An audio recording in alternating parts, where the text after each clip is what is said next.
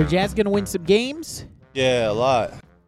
First time we're using that drop because it can apply right now as the Jazz take down the Oklahoma City Thunder and will take on the Kings tonight. This is Roundball Roundup on UtahJazz.com. I'm JP Chunga. We're going to talk NBA 75, which is actually an NBA 76 greatest players of all time. Monday, I got a voter, and we're going to talk about it with them because today it's all about the commissioner, Adam Silver. Mr. Commissioner joins Roundball Roundup. I wasted his time for 10 minutes, got into a nice little bit on Dwyane Wade, Donovan Mitchell, Rudy Gobert. You want to catch that. But first, review the game. Because finally, we have regular season basketball that counts in the standings 1 0 right now. And it was an event Wednesday. It was fun to be in the arena to see all the names, the people who were there. Mehmet Okur, the last team that went to conference finals, he was on that squad, and the line was long to talk to him for the meet and greet. Then uh, I will be taking Tony Finau's advice to Dwyane Wade out on the golf course this weekend. Hopefully, trying to break 100 because I'm that bad. And the commish was in the building. And that's the point. It was an event, it was big, it was spectacular. And to point to anything with the commissioner and his travel schedule choosing to be in Utah, he was in San Francisco last night for the Clippers Warriors game. Like many in the league, they know that the Jazz are going to be good. And that's the headline from Wednesday's game. Jazz are just going to be better than other teams. Oklahoma City is not in the same neighborhood. They're not in the same block. They're away. They're rebuilding. And the Jazz showed it from the tip off. They launched 47 threes and only shot 30%, and they won the game by 20. So, as far as winning games in the regular season, they're going to be able to do that. They are so much better than the bottom crop of the league. And like I was doing this with graphic design extraordinaire Ben Barnes. You know him from looking at the NBA 75 logo. He was a part of that design. Looking through the schedule and like just doing a, a crude win loss. There aren't a lot of losses on the schedule until you play teams in the neighborhood. The Nets, the Bucks, which you'll see next week. The Nuggets on TNT Tuesday. Those teams are ones that can give the Jazz problems. It was good to have basketball. It was good to see, even with Donovan starting out, I think one of eight in the first half, just two points. He rounds out in the second, still keeps shooting, and the entire team kept shooting to trust the offense and system enough to continue to launch it. The numbers will show they can shoot a higher percentage and you get more points. So I was not shocked by the result. Was glad to be in the building. Sometimes people ask me, "Hey, are you going to be at Jazz games this year?" Yeah, a lot. Gonna go? Yeah, a lot. As always, five stars, nice reviews. That's all I ask of you. Let others know that you're listening to the podcast. And here's the deal check us out on YouTube. The Utah Jazz channel has my interview with Justin Zanik up on the YouTube right now, and also this interview with Adam Silver. You can see our fogged up glasses online on YouTube. But I will say, just as a precursor to the talk with the commissioner, very important person.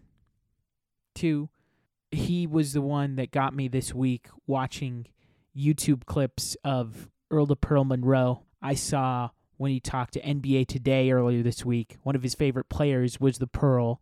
I'm so glad that the NBA is celebrating legends of past, having an entire group of people voting on this, getting the discussion started. I'm not so interested in figuring out a GOAT, finding out if you're a Jordan or LeBron guy, snubs, list Twitter, not my favorite Twitter, but finding out about players of yore that get others attracted to this sport is fun. Seeing, and this is probably the nerdiest basketball thing that I've ever said, seeing a Wes Unseld outlet pass is fun for me. So I was glad to do a little bit of deep dive in NBA 75. Like I said, Monday's podcast will be all about 75, which is actually 76, and we'll dive deep into that. John and Carl and the likes. Check out those clips if you have a second.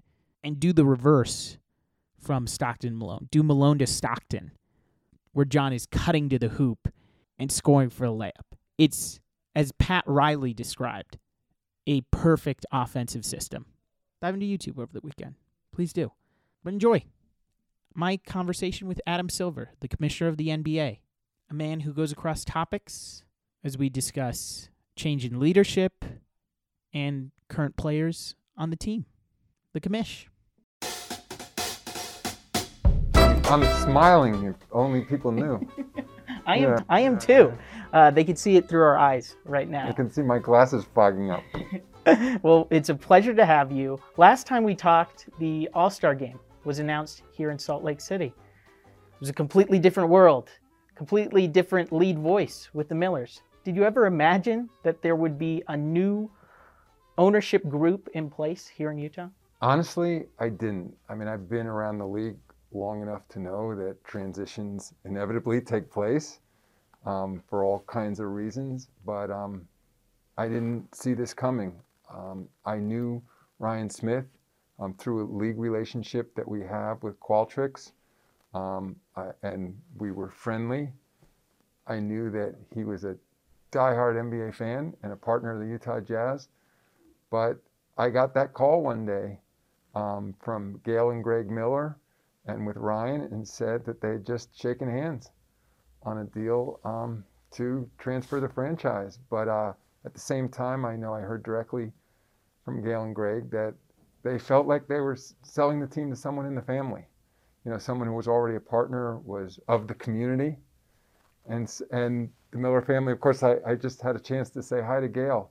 And it's not like they went anywhere. So um, I'm surprised, but at the end of the day, I'm also really happy because it made sense for the Miller family and it made sense for Ryan and his family.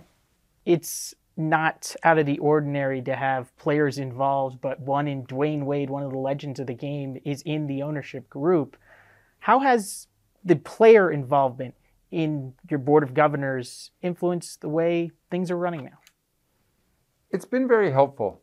I mean, whether it's been Grant Hill in Atlanta, of course, Michael Jordan as a principal owner. Um, we've had Shaquille O'Neal out in Sacramento, um, David Robinson in San Antonio, and I think it's it's very healthy at the end of the day for the for the league. I would say in the case of Dwyane Wade, this goes back many years. I mean, even when he was in the prime of his career, um, he used to somewhat jokingly say to me, um, and this was before even I was commissioner, I was probably deputy commissioner at the time, he would say, um, You're going to be working for me one day. I mean, he, he always aspired um, to be an owner in this league and to have that perspective at the table of someone who um, has played, understands um, the league from a player standpoint. Um, of course, having him directly involved in this franchise is very meaningful because he can help Ryan and his partners guide them, you know, in understanding of how to win, which Dwyane knows how to do, obviously.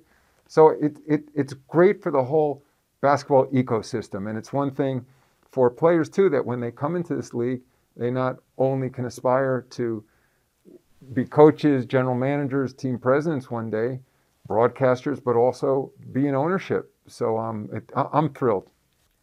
Donovan Mitchell has taken a lead voice for being a champion of causes, and this league has not uh, shied away from that. How have you enjoyed that collaboration with stars Donovan Mitchell and others around the league? I particularly enjoyed it when it is a collaboration. I think that the, on the issues around social justice in particular, there's a long, long track record uh, uh, of this league of standing up um, for issues of racial equality, human rights, um, you know, generally um, fair conditions for all, not just in this country, um, but everywhere. And I think that the, the fact that seeing that trend continue to this generation of players um, where they feel comfortable finding their voice, um, you know, through their activities in the communities, through social media. It, it to me, it's it's part of the DNA of this league, um, and has been for a long time. And Donovan, to me, is just the latest example of a young man who um, has been incredibly thoughtful about these issues. And it's obviously in his case, it's not just his speech, but his actions. Um, things he's done in this community, things he's done in his home community back in Connecticut. Um, amazingly impressive young young man, and um, and I, and I particularly, as you said, appreciate the partnership. And I know Ryan, uh, you know, has been um, very forceful on these issues as well. I know it's th- these are these are issues near and dear to his heart, and so I think it's it's why um, there's such a strong partnership between the players and, and management here in, in Utah. There's a great international flavor for this team with Rudy Gobert being a three-time Defensive Player of the Year, All NBA. How do those players help expand the reach of the NBA into markets like France and other places?